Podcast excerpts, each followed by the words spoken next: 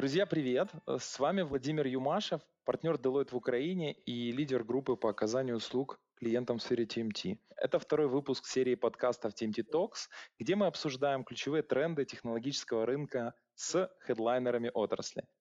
Медиапартнер проекта независимый журналистский бизнес-портал Mind. Сегодня у нас в гостях Дмитрий Деркач, совладелец сети кинотеатров «Планета кино». Поговорим про рынок кино в Украине, о том, как кинотеатры в Украине и мире адаптируются к новым условиям и что нас ожидает в ближайшем будущем. Дима, привет. Привет. Перед тем, как перейти к теме, расскажи нашим слушателям в нескольких словах о себе, пожалуйста. Да, конечно. А, я заканчивал Киевский институт международных отношений по специальности юрист-международник, в принципе, дипломат и переводчик с английского языка. Закончил я его в 2006 году, и, но уже с 2004 года я пошел работать. Я начинал э, в EY Law, Ernst Young, юридическая практика, в 2004 году, еще будучи на четвертом курсе. И в 2005 году Ernst Young по всему миру отказались от юридической практики, и вся киевская команда EYLO перешла в, и создала офис компании, международной юридической компании Делай Пайпер в Киеве, и вот вся команда из Ernst Young перешла в Делай Пайпер. И с 2005 года по 2012 год я работал в Делай Пайпер юристом, потом старшим юристом, я работал на крупнейших сделках э, по M&A, по реструктуризации, инфраструктурные проекты под евро, какие-то IPO были, то есть очень много различной работы юридической, было вначале много вызовов, много крутых сложных проектов. Потом где-то вот к 2010 году уже все пошло по, по, по накатанной, мне уже где-то стало скучно, уже не было этих вызовов, все было понятно. Команда работала уже и без меня, поэтому я уже искал возможность перейти э, и заняться каким-то собственным бизнесом, и это то, что мне тогда было интересно. И так сложилось, что э, мой друг из детства, и это сын партнера моего отца по бизнесу, Андрей Шпик, э, у него была компания «Планета кино», сеть кинотеатров, он искал дополнительное финансирование и предложил, соответственно, моему отцу инвестировать деньги, и вот так вот я, по большому счету, стал как бы собственником. И одним из управленцем в «Планете кино». На тот момент компании уже было 4 года. Первый кинотеатр был открыт в 2008 году. Компания, на самом деле, была создана еще в 2006 году. И в 2006 году Наталья Байдан, это наш генеральный директор по сегодняшний день, у нее была идея открыть в Украине первый зал IMAX. Она искала инвесторов, нашла Андрея Шпига. В 2008 году они открыли первый кинотеатр – с одним залом IMAX в Киеве, и потом уже на волне успеха этого одного зала Андрей с Натальей, они начали открывать все больше кинотеатров по всей Украине, и в 2012 году я присоединился к компании как со, со, совладелец, мы с Андреем владеем 50 на 50 э, планетой кино, и дальше мы начали еще более активно развивать компанию, открывать новые кинотеатры. На сегодняшний день у нас 9 кинотеатров по Украине. Мы представлены в шести городах. И у нас около 600 сотрудников работает по всей Украине. Мы занимаем э, второе место и 20% долю рынка по Украине по прокату кино в общем-то, наверное, вот, вот это та часть, которая касается кинотеатров. А на фоне кинотеатров а, у нас возникали еще какие-то сопутствующие бизнесы. Так, в 2017 году, поскольку мы очень много всего делали для планеты кино в плане IT-разработок, а, у нас сформировалась большая и серьезная IT-шная команда внутри планеты кино. И в 2017 году мы решили вывести ее в отдельную компанию – и так мы создали айтишную компанию Айвис вместе с нашими менеджерами из планеты кино. А, на сегодняшний день в компании работает около 50 человек. И доля планеты кино в заказах этой айтишной компании в 2020 году уже снизилась до 8%. То есть это в основном а, внешние заказы не планеты кино. И еще одно направление которая у нас э, открылась в 2019 году. Это попкорн э, под торговой маркой Pompidap. Мы его начали продавать с конца 2019 года в розничных сетях. И за время карантина мы так довольно серьезно увеличили наше присутствие в различных сетях. Это супермаркеты, это АЗС, эм, довольно серьезно выросли продажи онлайн на розетке, и мы продолжаем заходить в крупные сети. И это такой отдельный дополнительный наш бизнес, э, который сейчас работает. Вот если говорить о бизнесе и моем участии, то вот это, пожалуй, наверное, основное мое вовлечение. Спасибо, Дима. Интересная такая история, переход из э, юриспруденции к бизнесу. Я так понимаю, основы, заложенные в таком правильном корпоративном сегменте, они перекочевали в тот бизнес, э, которым ты сейчас э, управляешь с партнерами. Да, я, я многое взял из своей практики, очень много было legal due diligence, я видел, как э, создаются компании, как они работают, общался много с собственниками украинских бизнесов и с теми представителями, например, при сделках M&A, кто покупал украинские бизнесы. Это был классный опыт понимания того, как в Украине это все устроено. Здорово. Побольше бы бизнесов, которые так э, смотрят правильно, с э, корректной корпоративной аджендой и так далее. Будем надеяться, что с каждым годом их станет больше и больше. Переходя к э, нашему разговору, вот в нескольких интервью ты прогнозировал, что потери вашей компании от карантина могут достичь 100 миллионов гривен. Потери всей индустрии кино в Украине 2 э, миллиардов гривен.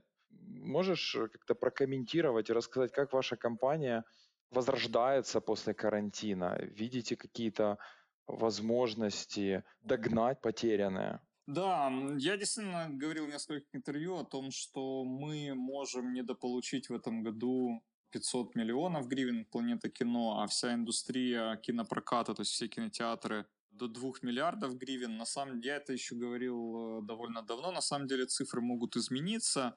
И тут сложно, опять же, прогнозировать, потому что мы очень сильно зависим от тех фильмов, которые у нас будут, очень сильно тоже зависим от того, будет ли вторая, третья волна карантина, будут ли закрывать еще кинотеатры в Украине и в других странах или нет. Поэтому сложно спрогнозировать, эта цифра такая очень грубая.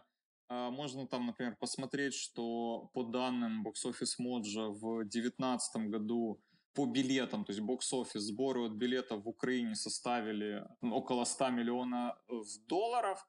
А наша доля составляла где-то 20% вот этой суммы.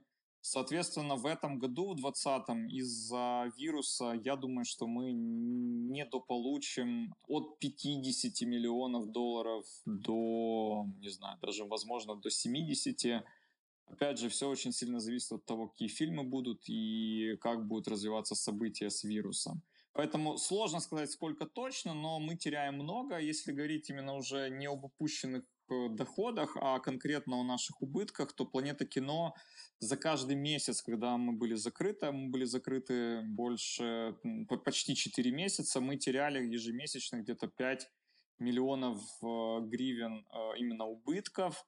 А, и сейчас, даже после открытия, вот по результатам июня мы в минусе, у нас убытки немножко меньше, чем 5 миллионов, но тоже существенные. Во время карантина мы пытались э, сохранить всю команду, около 600 человек по, по всей Украине, мы платили им часть зарплат, и отсюда, соответственно, такие большие суммы убытков в том числе. А, и сейчас, опять же, ситуация плохая, Посещаемость э, кинотеатров очень низкая. Тут есть несколько причин. Основная причина – это отсутствие а, громких ожидаемых голливудских премьер, потому что студии их все перенесли. И вторая причина, она заключается в том, что действительно там у какой-то части людей все еще есть страх э, публичных мест. Часть наших зрителей все еще боится идти в кино. И вот если говорить о фильмах, то мы очень сильно зависим а, а, не даже не столько от ситуации в Украине, сколько от глобальной ситуации в мире, от больших стран, таких как э, США, Китай, э, а, Англия, потому что студии э, будут давать премьеры новых ожидаемых фильмов тогда, когда в этих крупных странах, больших рынках будут работать кинотеатры, и люди начнут более или менее стабильно ходить в кино. Поэтому вот мы очень сильно зависим от этой глобальной ситуации с карантином, с вирусом других странах. же ты озвучил, э, что индустрия может э, потерять 50-70 миллионов э, долларов. А если посмотреть в целом на индустрию, то есть в, в Китае индустрия потеряла 4 миллиарда долларов к апрелю 2020 года.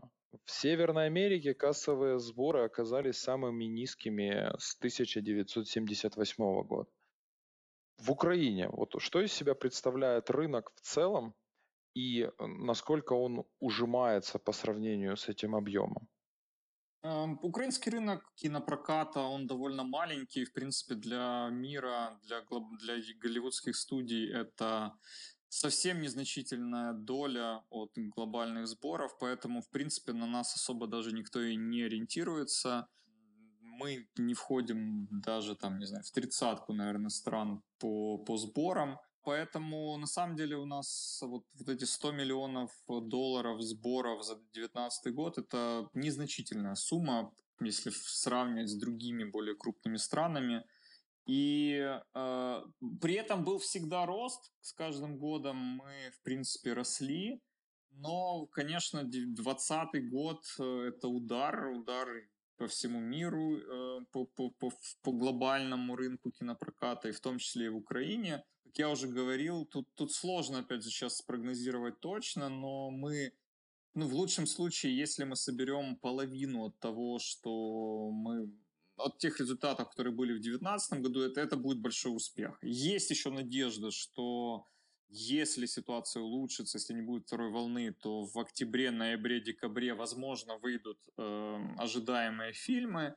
И тогда ситуация может немножко улучшиться, и может быть мы там соберем эти 50 миллионов гривен от, от билетов, и это будет хороший результат. А может быть так не сложится, возможно, еще будут закрыты кинотеатры в других странах, студии будут бояться давать нам новые фильмы, и тогда там ситуация может быть, не знаю, ну, то есть там, 25, может, мы соберем миллионов долларов за год, может, 30, может, 40. То есть сложно сделать прогнозы, потому что мы зависим от ряда факторов, которые очень тяжело сейчас прогнозируются. И у нас, на самом деле, в компании сейчас э, такой кризис-менеджмент, мы понимаем, что нет смысла строить какие-то долгосрочные планы, мы просчитываем разные варианты, понятное дело, но так или иначе какой-то прогноз мы сейчас строим буквально там на неделю вперед. Потому что ситуация меняется очень быстро. Фильмы переносят, премьеры меняются, и поэтому сложно говорить о том, что будет через месяц, через два-три. Слушай, а переносы фильмов, премьер, они же могут привести к тому, что возникнут э, конфликты в графиках выходов между фильмами. То есть э, планировался один фильм, допустим, июнь, второй июль, э, ну, июль, август, наверное, плохие месяцы, но тем не менее, да, там сентябрь, октябрь, Рождество, и тут вся вот эта волна, она запаковывается в, в лучшем случае октябрь-декабрь. Как это разрулить вообще? Вообще студии, многие студии уже часть фильмов перенесли на следующий год без конкретных дат – на этот год э, есть какие-то предварительные а, запланированные премьеры. Я не думаю, что будет прям такая большая драка между студиями за эти даты, потому что все-таки, ну, все так подходят довольно консервативно, и большинство фильмов самых ожидаемых перенесено уже на следующий год. Но в любом случае это нормальная практика. Студии всегда, и студии, и дистрибьюторы, и локальные дистрибьюторы, они всегда между собой ведут переговоры по поводу дат – а, это всегда такой переговорный процесс. В принципе, там даже, ну, как мне кажется, исторически сложились э, до карантина какие-то вот закрепленные даты за какими-то студиями. Сейчас, понятное дело, что это будет э, меняться из-за того, что весь этот график сломался. Но так или иначе, студии всегда договаривались между собой об этих датах. И я думаю, что тут тоже не будет чего-то такого сверхъестественного. Хотелось бы, наоборот, чтобы этих фильмов было побольше, и чтобы график был плотнее. Но я думаю, что такого не случится. Я думаю, что все будут перестраховываться. Показательным будет, будут результаты сейчас на Тенет, на Мулан. Если э, кинотеатры покажут хорошие результаты, может быть, студии начнут даже на сентябрь, вот раньше, да, ставить какие-то премьеры, чем они заявляли до этого. Но пока вот надо наконец-то получить Тенет, который уже несколько раз переносили, на который все кинотеатры делают сейчас основные ставки. И вот тогда уже будет понятно, э, как студии будут реагировать в зависимости от результатов проката этого фильма. Интересно, спасибо. Слушай, а вот э, такая тема, как э, поддержка кинотеатров в период карантина. То есть вы закрылись, доходов у вас фактически нет. А, я знаю, что в Америке есть такая ассоциация, называется NATO, National Association of Theater Owners. Вот они, они запустили программу с хэштегов Save My Cinema называется. Там есть две темы. Первое, это они хотят, чтобы у них покупали сертификаты, и второе, они сдают в аренды залы. Вот вы что-то подобное делаете в Украине? Что, что происходит? Можешь рассказать? Да, да, мы, в принципе, практически там, в первые две недели карантина, после того, как нас закрыли, запустили тоже такие же похожие антикризисные сертификаты, тоже назвали это э, «Рятуй планетку», и э, это хорошо сработало. Люди могли купить во время карантина сертификат за 100 гривен, и после карантина вот сейчас обменивать этот сертификат за 100 гривен на любой билет без ограничений, на любую технологию, даже в Релюкс, где билет стоит сейчас 450 гривен. Э, эти сертификаты неплохо сработали у нас, э, и с точки зрения финансов мы, в принципе, получили какие-то доходы, которые помогли нам продержаться немножко дольше, и как раз мы могли выплачивать зарплаты нашим сотрудникам, часть, часть зарплат неполные, понятное дело. И был очень сильный э, психологический эффект, была классная поддержка от наших зрителей, было много приятных комментариев, э, много шейров. Мы внутри компании, в команде это все друг другу пересылали, обсуждали и получили такую порцию э, поддержки, любви. Мы поняли для себя, что мы не зря стараемся, не зря работаем, не зря создаем какие-то вот эти фишки. И это, это, это дало тоже классный такой эффект для поднятия духа команды. Потом после этого мы еще там тоже запускали какие-то проекты. Сейчас уже после открытия мы тоже запустили аренду залов. Они, в принципе, аренда у нас была всегда. У нас есть э, даже специальный отдел, который занимается корпоративными продажами, и мы всегда продавали аренды залов.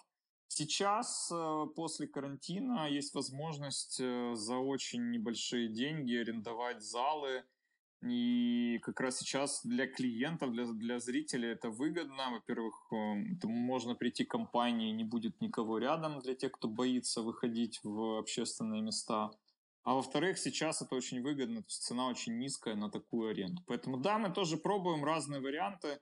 Мы во время карантина мы понимали, что кроме того, что нам нужно получать какие-то доходы э, в условиях того, что все кинотеатры закрыты, мы также прекрасно понимали, что нам надо оставаться в медиапространстве, в головах у наших клиентов, поэтому мы постоянно вели какую-то коммуникацию, мы придумали какие-то пиар-активности, чтобы, опять же, оставаться в головах у наших клиентов. Дим, смотри, вот здорово слышать, что у вас есть лояльные клиенты. Это прям замечательно. То есть кто-то ходит, хочет вас даже поддержать в тяжелую минуту. Я также услышал от тебя, что рынок рос. То есть количество людей, которые ходят в кинотеатры, увеличивалось. Как вы в сегодняшних реалиях, когда есть онлайн-кинотеатры, есть другие альтернативы, как посмотреть кино, увеличиваете количество людей, которые хотят потреблять продукт именно в кинотеатре, которым интересно туда пойти? Эм, да, если говорить об онлайн-кинотеатрах, конечно, в какой-то мере они являются нашими конкурентами, с одной стороны. Э, с другой стороны, во-первых, мы увидели а, как раз во время карантина выпустили два довольно больших голливудских фильма «Бладшот» и «Тролли» выпустили только онлайн. И мне кажется, что студии остались недовольны результатами э, сборов по этим фильмам.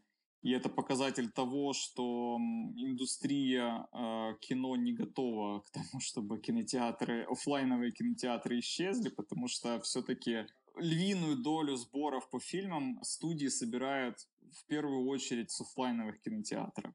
Это как бы первый аргумент, то, что мы увидели во время карантина. Второй аргумент также есть э, какие-то исследования, которые доказывают, и мне тоже это кажется что правдой, что люди, которые в принципе смотрят кино, неважно онлайн или офлайн, они так или иначе в теме, они знают, какие фильмы выходят, они следят за актерами, за режиссерами, и они как раз э, более склонны ходить в офлайновые кинотеатры, если у них есть вот эта привычка киносмотрения.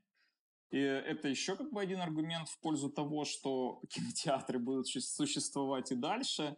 И э, третий, наверное, момент э, это то, что кинотеатры э, в меньшей степени являются просто местом просмотра кино, мы проводили тоже исследования, и это тоже проводится, и не, не только мы, но многие кинотеатры и вообще индустрия проводят разные исследования, и доказано уже, что кинотеатр — это а, место отдыха, место быстрого, простого развлечения, это микроотпуск, можно быстро купить билет, понятно, легко, доступно, и э, человек, когда думает, куда пойти ему, у него вот в голове быстро возникает э, такой стандартный список: э, бар, э, ресторан, ночной клуб, знаю, шашлыки, природа и кинотеатр всегда в этом списке, потому что это возможность выйти куда-то в свет, выйти с семьей, с супругой, с девушкой, то есть это вот больше, меньше о смотрении кино, больше о каком-то вот experience е, о микроотпуске. Как мы привлекаем людей? Мы давно серьезно занимаемся, опять же, маркетингом, мы давно в digital-маркетинге, а, мы там очень плохо работаем в традиционных медиа. И опять же, если признаться, там наружка с наружкой мы работать не умеем, но с digital ом мы работаем давно, работаем эффективно. У нас очень сильные коммуникации, мы э, большую ставку делаем на рассылки. Э, в прошлом году мы установили Salesforce Market Cloud, который позволяет нам автоматизировать наши коммуникации с клиентами. И очень многие и продажи мы делаем как раз через наши рассылки, и вот коммуникацию мы тоже ведем в основном через рассылки. И это работает эффективно, классно, здорово. Также у нас, например, есть э, определенные у нас есть понимание наших э, целевых сегментов. К примеру, мы знали, что у нас есть э, сегмент клиентов, которые хотят большей приватности, большего комфорта. Они не хотят смотреть фильм в большой толпе. Мы для них сделали залы релюкс, это наши кинорестораны, в luxury такой кинотеатр, где два кресла раскладывающиеся, закрыты в боксы, и через планшет можно заказать еду из нашего же качественного профессионального ресторана и бара. Вот, поэтому мы работаем, в принципе, то есть как э, вот активно в маркетинге в целом, плюс мы выделяем какие-то сегменты, и для этих сегментов делаем какое-то особое предложение, какой-то продукт. Мне кажется, что мы довольно эффективно вот работаем в привлечении клиентов, а также в, мы очень хорошо работаем с нашими постоянными клиентами, которые уже в нашей базе. Говоря о рекламе, да, привлекая клиентов, скажи, пожалуйста, вот сейчас премьеры откладывались, а насколько вы несли рекламные расходы на продвижение фильмов и насколько вам далее нужно продолжать нести эти расходы, учитывая, что фильм отложился, да? То есть люди же просто забудут. По-хорошему, кинотеатры э, не должны, в принципе, заниматься рекламой фильмов. Это задача для студий и для дистрибьюторов рекламировать фильмы, потому что кинотеатры, так или иначе, они показывают, все кинотеатры показывают одни и те же фильмы есть кинотеатры имеют не уникальный продукт. И вот здесь как раз очень важно на этом фоне, имея не уникальный продукт, самим вот сетям кинотеатрам, брендам выделяться и конкурировать между собой. Если бы мы рекламировали только фильмы, соответственно, мы, мы бы не могли никак отличаться от наших конкурентов. Поэтому мы довольно давно и серьезно вкладываем в повышение знания нашего бренда, какой-то уникальный опыт для наших клиентов, чтобы отличаться от конкурентов. Поэтому на самом деле в рекламу, в кино мы особо не вкладывались, и у нас э, затрат на рекламу фильмов, именно фильмов, не было крупных, больших. И тут мы никак особо не пострадали, но э, студии, конечно же, на некоторых фильмах пострадали. Например, уже была запущена по всему миру большая рекламная кампания к Бонду, к Теннету, еще к нескольким фильмам. Эти фильмы должны были выйти во время карантина, но не вышли. Понятное дело, что студии, дистрибьюторы потратили эти деньги на рекламу, ну, плюс-минус зря. Им сейчас придется еще раз э, запускать такую же полномасштабную рекламную кампанию, чтобы напомнить людям, когда эти фильмы выходят и что нужно на них идти смотреть. Поэтому с точки зрения рекламы фильмов, конечно, страдают больше всего студии и дистрибьюторы. Кинотеатры в этом плане э, особо не пострадали. Говоря о студиях и дистрибьюторах, я знаю, что 50% от э, продаж билетов остается кинотеатру, 50% уходит на студии дистрибьюторов, то есть вроде там 15% на дистрибьюторов, 35% э, продюсерам. Скажи, пожалуйста, насколько это устоявшаяся практика, как работает вообще украинский рынок? Э, да, в Украине изначально исторически так сложилось, что дистрибьютор и кинотеатр делит выручку от э, фильмов, то есть от билетов 50 на 50. Дополнительно кинотеатр там может зарабатывать, и не что может, он зарабатывает на дополнительных продажах, попкорне, пепси и других снеках. Но именно от билетов всю выручку дистрибьютор с кинотеатром делят пополам. А в других странах практика отличается. Во многих, на многих рынках дистрибьюторы и кинотеатры по каждому фильму, по каждому договору ведут переговоры за десятые процента или за несколько процентов в ту или другую сторону, в сторону дистрибьюторов или, или кинотеатров.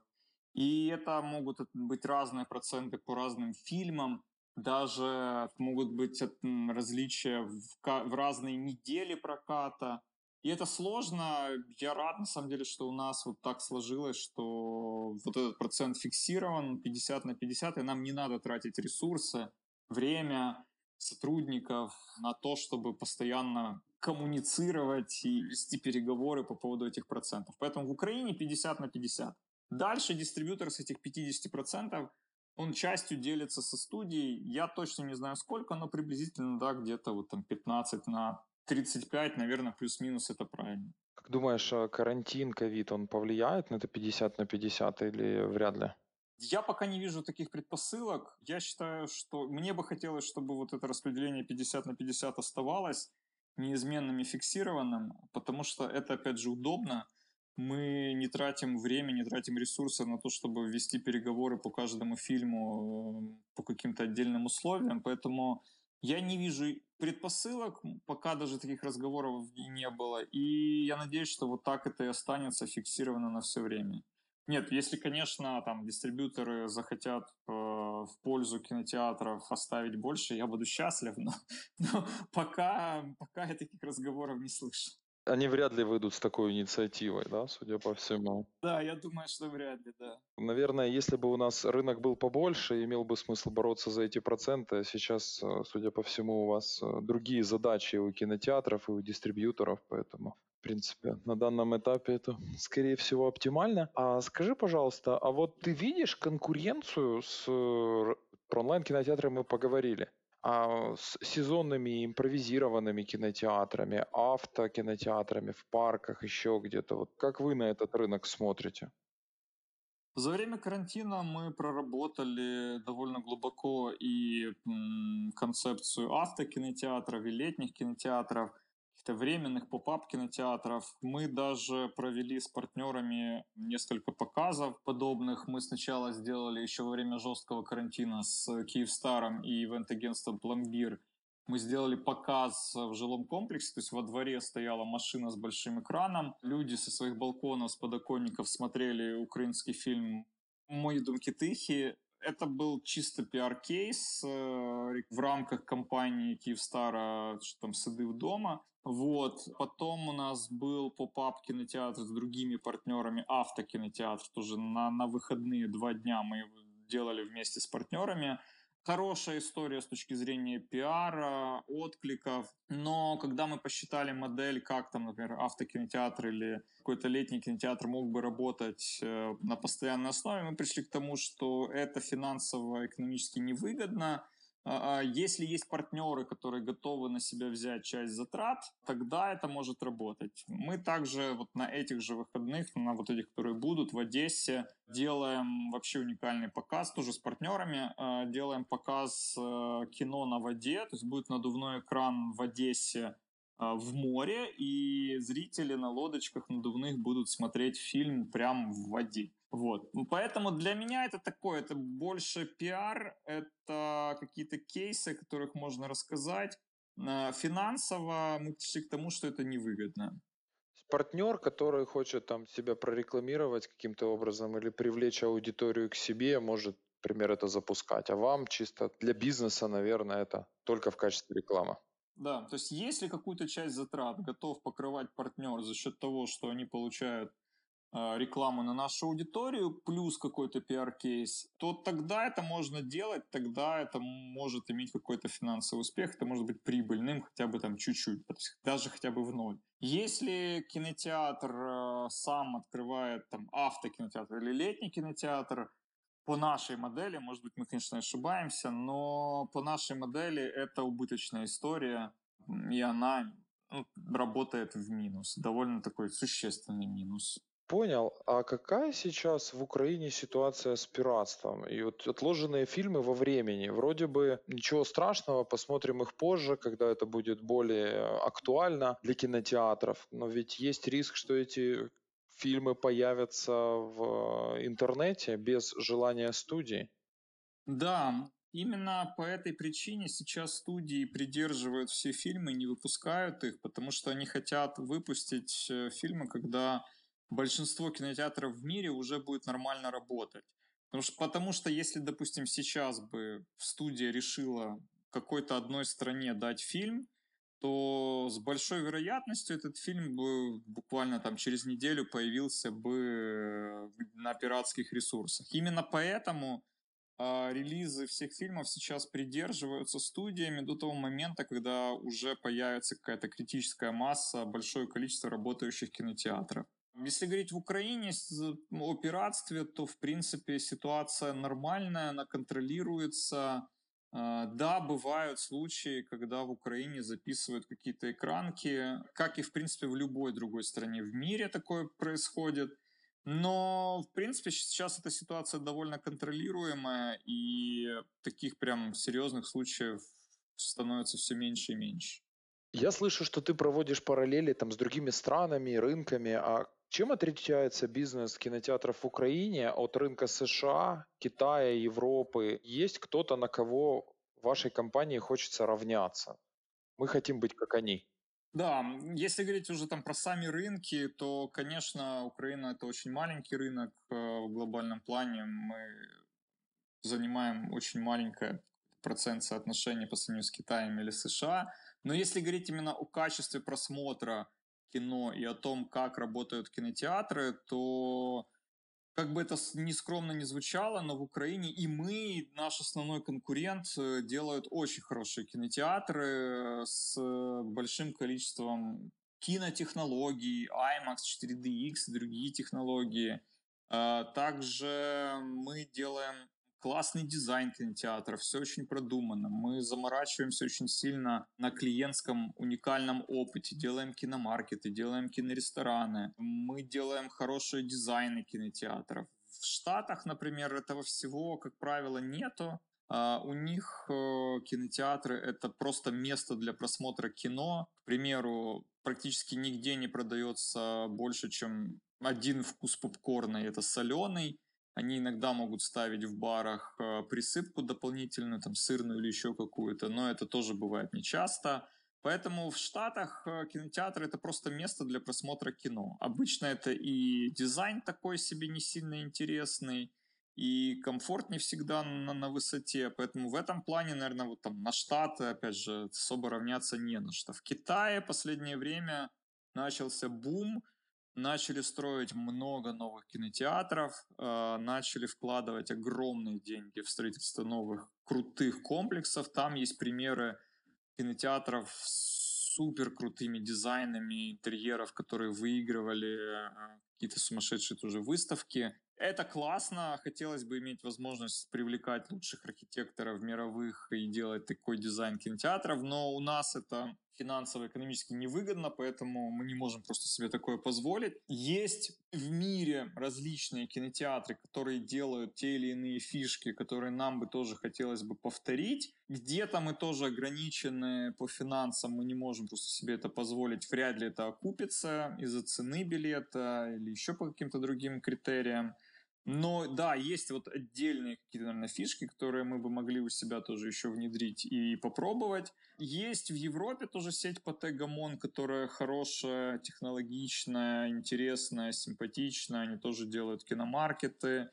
Вот, это вот, наверное, та сеть, которая действительно там делает что-то интересное, и у них можно тоже следить за ними и находить что-то новое. Поэтому там, скажем так, вот Патегамон, европейская сеть, э, Китай в целом, новые кинотеатры, наверное, еще где-то Корея. То есть это вот те места, где происходит что-то новое, что-то интересное в плане кинотеатра. Если я верно слышу, то у вас есть что еще предложить потребителю, только для этого потребитель должен иметь возможность позволить себе этот более яркий опыт, скажем так. Да, да, да. Если бы у нас э, цена билета в пересчете на валюту была немножко выше, а мы сейчас Украина по цене билета в кино чуть ли не в самом низу списка среди всех стран мира, если бы цена билета была чуть-чуть выше, то мы бы действительно могли бы позволить себе больше экспериментов и больше каких-то дополнительных новых фишек. Хотя, повторюсь, что в Украине кинотеатры, и не только мы, не только Планета Кино, делают на очень хорошем уровне, и у нас э, очень много того, чего нету ни в Штатах, ни в Европе, в каких-то сетях. То есть мы реально заморачиваемся, мы делаем классно и интересно. Здорово. Будем надеяться, что у нас, а, у людей будет возможность получать этот уникальный опыт, и самое главное, будет возможность его себе позволить. А по украинским кинопроизводителям. Много лет, э, к сожалению, у нас не было коммерчески успешных украинских продуктов.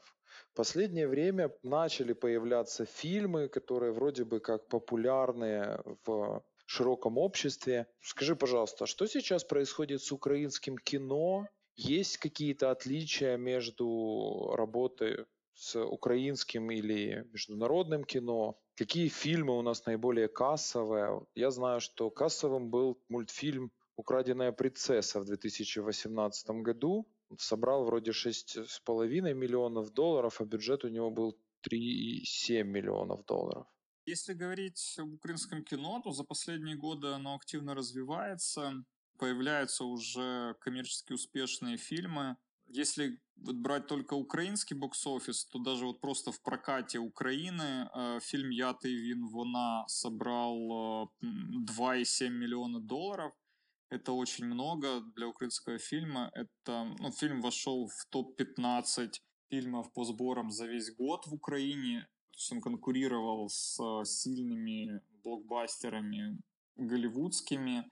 А если, опять же, брать украинские сборы, то на втором месте, наверное, будет «Скажены Василия», почти 2 миллиона долларов собрал в украинском прокате. «Выкрадена принцесса» — это мультфильм, который был успешен и в украинском прокате, он собрал где-то миллион четыреста э, тысяч долларов — и плюс это, наверное, самый успешный, самый успешный фильм в мировом прокате. Он собрал в целом вот 6,5 миллионов долларов в мировом прокате. Поэтому, да, сейчас уже появляются успешные, коммерчески успешные фильмы, украинские. Их пока не так много, хотелось бы, чтобы их было больше. Кроме вот коммерчески успешных фильмов, уже появляются и действительно такие качественные, серьезные, интересные фильмы. Например, эм, фильм «Мої думки тихі», мне, мне кажется, что это вот пример того, каким, по моему мнению, стоит или должен быть украинский кинематограф. Это то направление, в котором стоит двигаться нам, потому что эти фильмы, они не очень затратны по бюджету, при этом они серьезные, они интересные, они могут побеждать на каких-то конкурсах, они, опять же, могут быть успешны в международном прокате.